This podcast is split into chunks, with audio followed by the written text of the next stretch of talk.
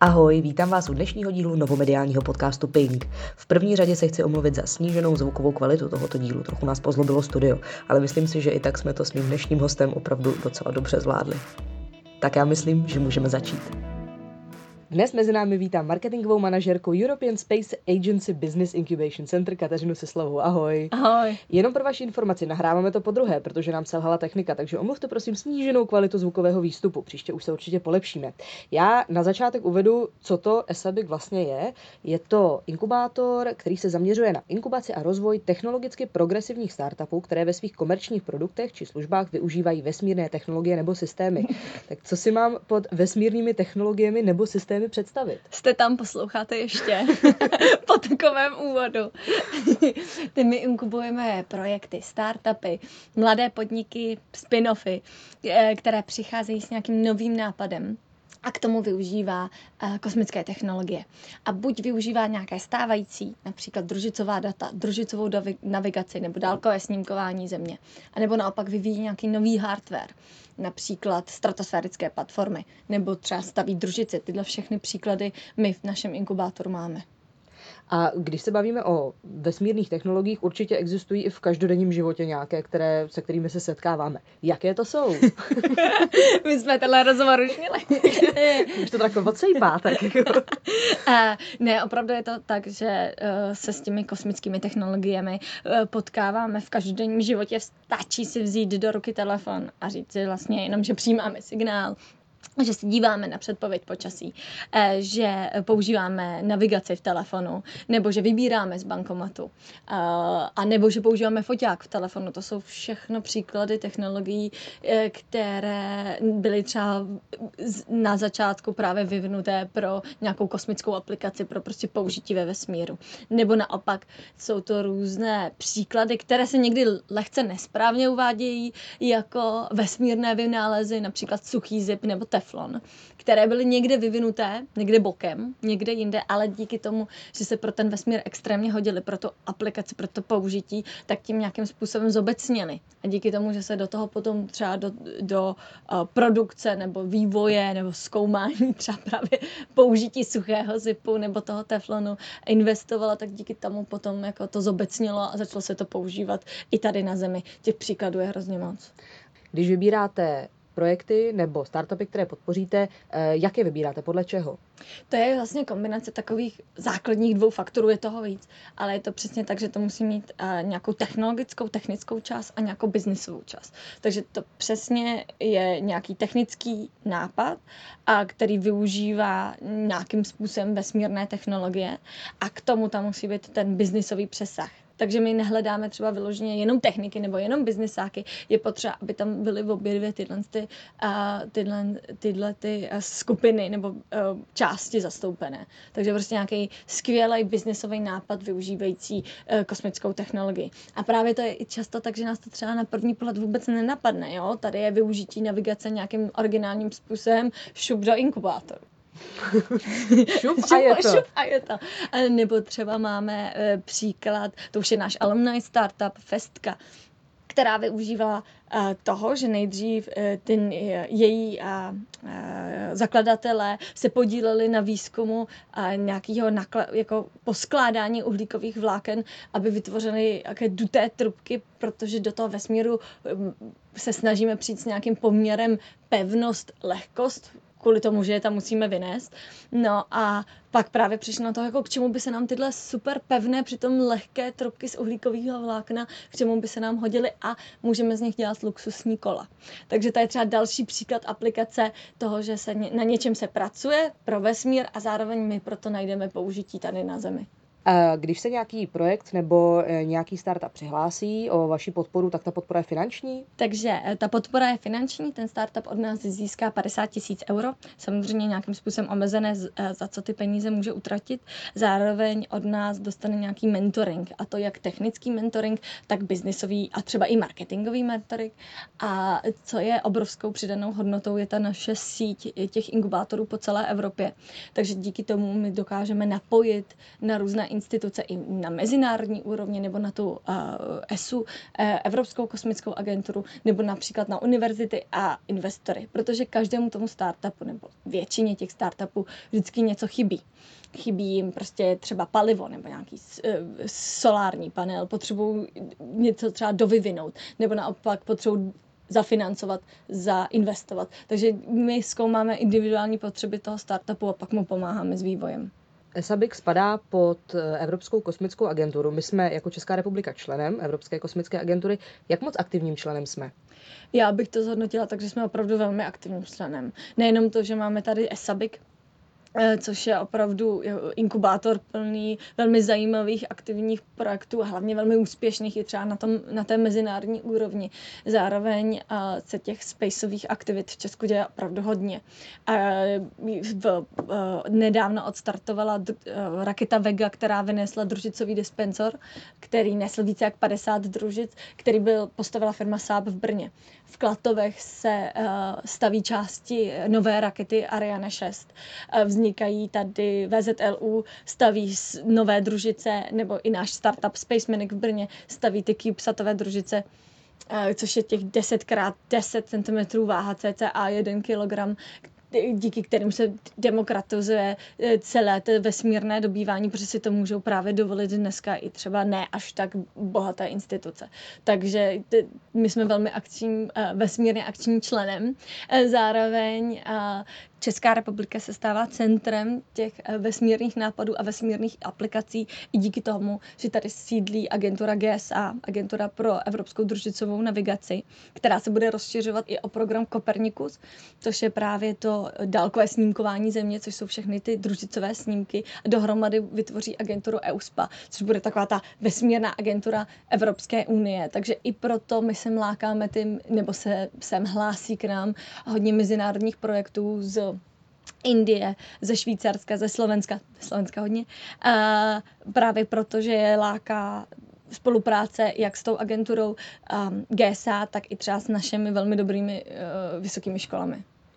A tam zazněla jedna věc, která mě strašně zaujala. Uh, jsou to ty CubeSatové 10x10 cm velké družice. Uh, k čemu jsou? Oni uh, do jisté míry dokážou nahradit ty velké družice. Ne úplně stoprocentně, například nemůžeme mít obrovský teleobjektiv na v 10 cm, a nicméně oni jsou uh, právě úžasné v tom, že díky tomu, tomu trendu zmenšování, tak uh, si je může dovolit instituce, která by si kdysi dávno do, ne, je nemyslitelná, aby si prostě nějaká jenom vysoká škola mohla vytvořit vlastní družici a tu poslat do vesmíru, protože ty náklady na to byly obrovské. Nicméně díky, eh, díky tomu, že se ten trend je takový, že se některé věci zmenšují úplně stejně jako flash disky nebo foťáky, tak si i instituce malá nebo malý stát může dovolit to, že vyšle družici do vesmíru. A setkali jste se třeba za dobu svého působení s nějakým vyloženě špatným nápadem? Máme podepsané NDAčko. a setkali jsme se s nápadem, který třeba papírově uh, splňoval tu uh, Space Connection, ale už jsme třeba nevycítila, že by to bylo třeba nějaký uh, originální způsob, že už to tady bylo mnohokrát a že ani ta firma nepřichází žádným originálním nápadem. A nebo jsme se setkali s tím, že ta firma už na nás byla moc vyvinutá už moc úspěšná. My přece jenom nechceme jako pomáhat úspěšným firmám, my pomáháme rozvíjet nápady.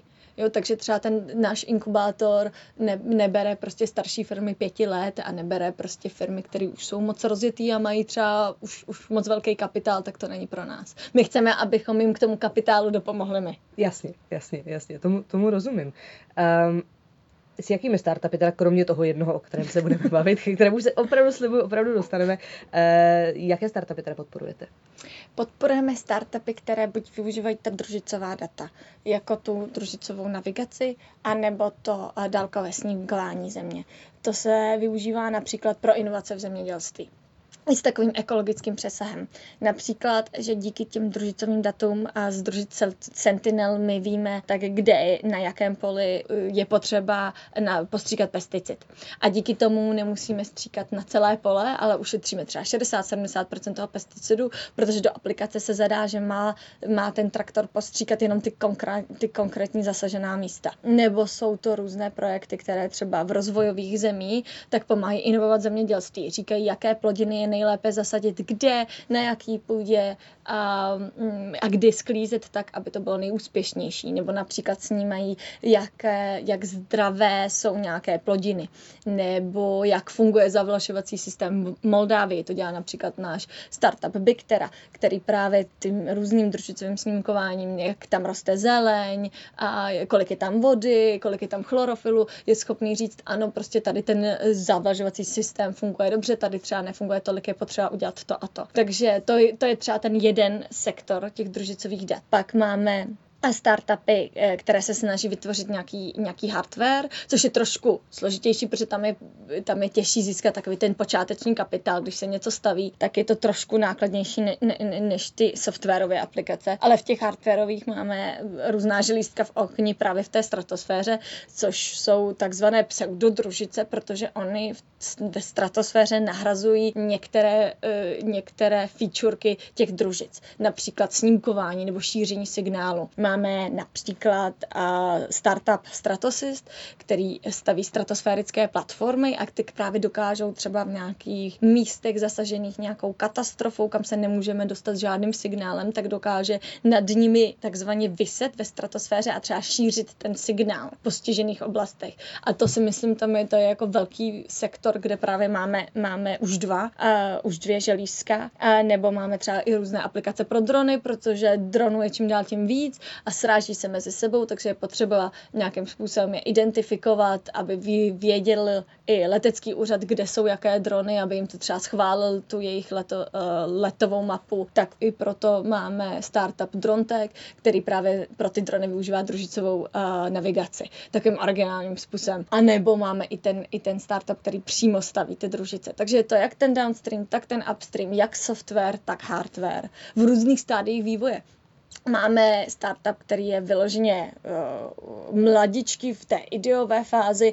Teď je to spin-off z Masarykovy univerzity, který Entrance to jmenuje, který zkoumá, uh, jak stresové situace uh, působí na člověka. A je to právě i pro třeba budoucí výcvik kosmonautů, že jsme schopni tady na Zemi uh, zkoumat, jak ten dotyčný člověk, jak jeho tělo zvládá různé stresové situace. A to je třeba ve stadu takzvaně trochu v plenkách.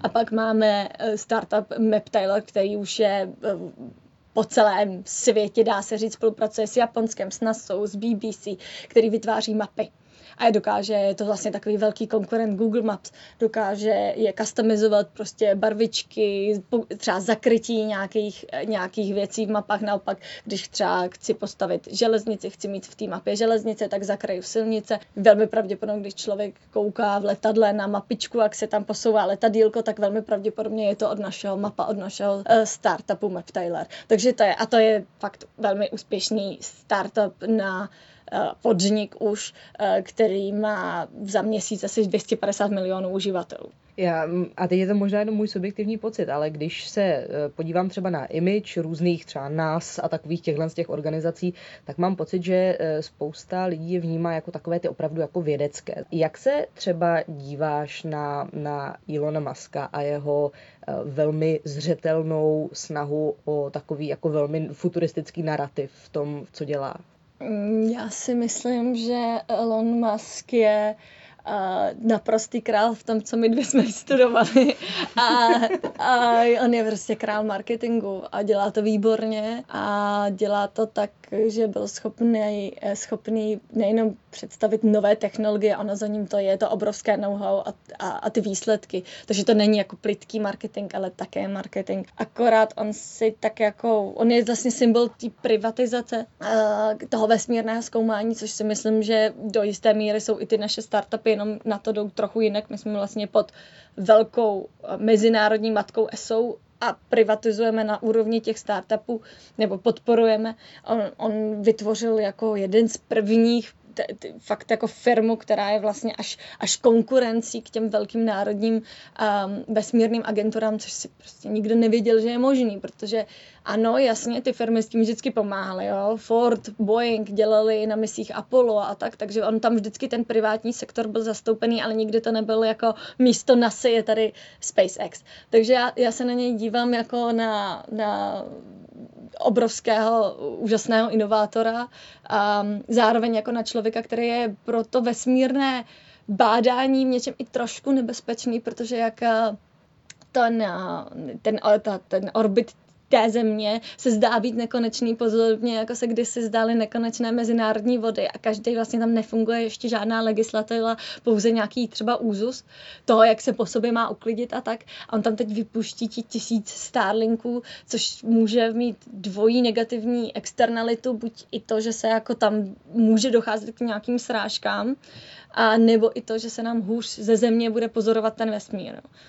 Uh, existuje European South Observatory v Chile, která právě už teď říká, že ten Starlink jim trošku stěžuje práci, protože oni se dívají do uh, vzdálených světů a galaxií a ten, ten Starlink jim to zhoršuje. Takže je to i trošku teď tak, že on um, využívá té situace a nevím, jak to úplně skončí, protože ten, ten i když se zdá ten uh, vesmír a ten náš orbit se zdá nekonečný, tak to tak, tak není. Jo, ta hmm. orbita má nějaký svý, svý limity, tak uvidíme, co se, co se stane, protože jako tohle nemůže udělat každý.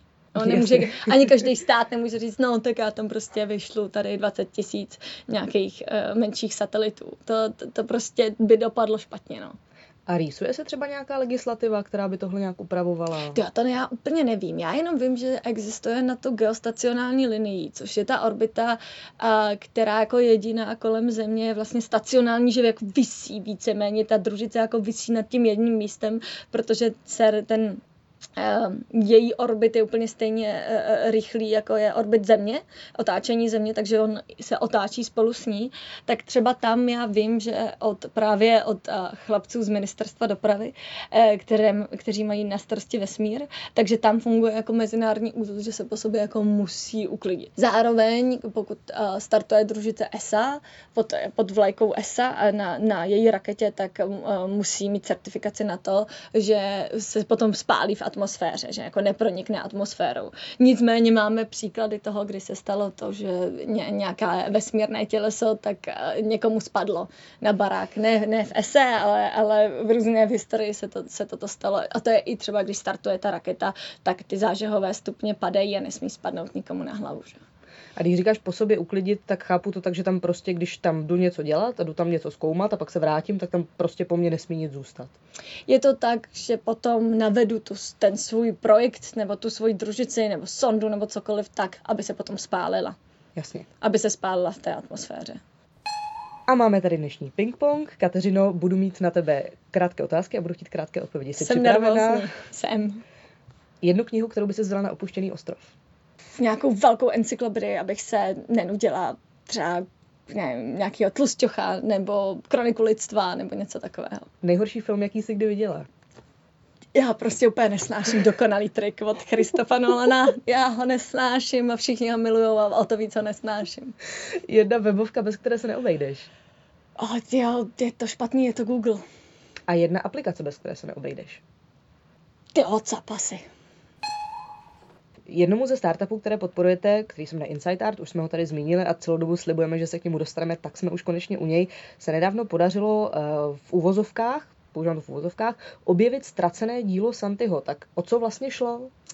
A já bych možná ještě trošku představila, co ten náš startup Insight Art dělá. On vlastně využívá technologii, která byla původně vyvinutá v urychlovači v CERNu a potom byla trošku pozměněná pro právě aplikaci na Mezinárodní vesmírné stanici. Je to částicový detektor, který je opravdu velmi citlivý a velmi kvalitní, který měří vlnové délky těch energeticky nabitých částic a oni je používají a jako jedni z prvních na světě vyvinuli rentgen, vyloženě specializovaný pro umění a tím uh, tou, oni prosvítí nebo uh, Oni používají právě uh, t- tento detektor na zachycení těch částic a jsou schopní to dělat tak, že ten rentgen je ve výsledku barevný, protože zachytí fakt každý detail, každý tak tím umělcovým štětcem.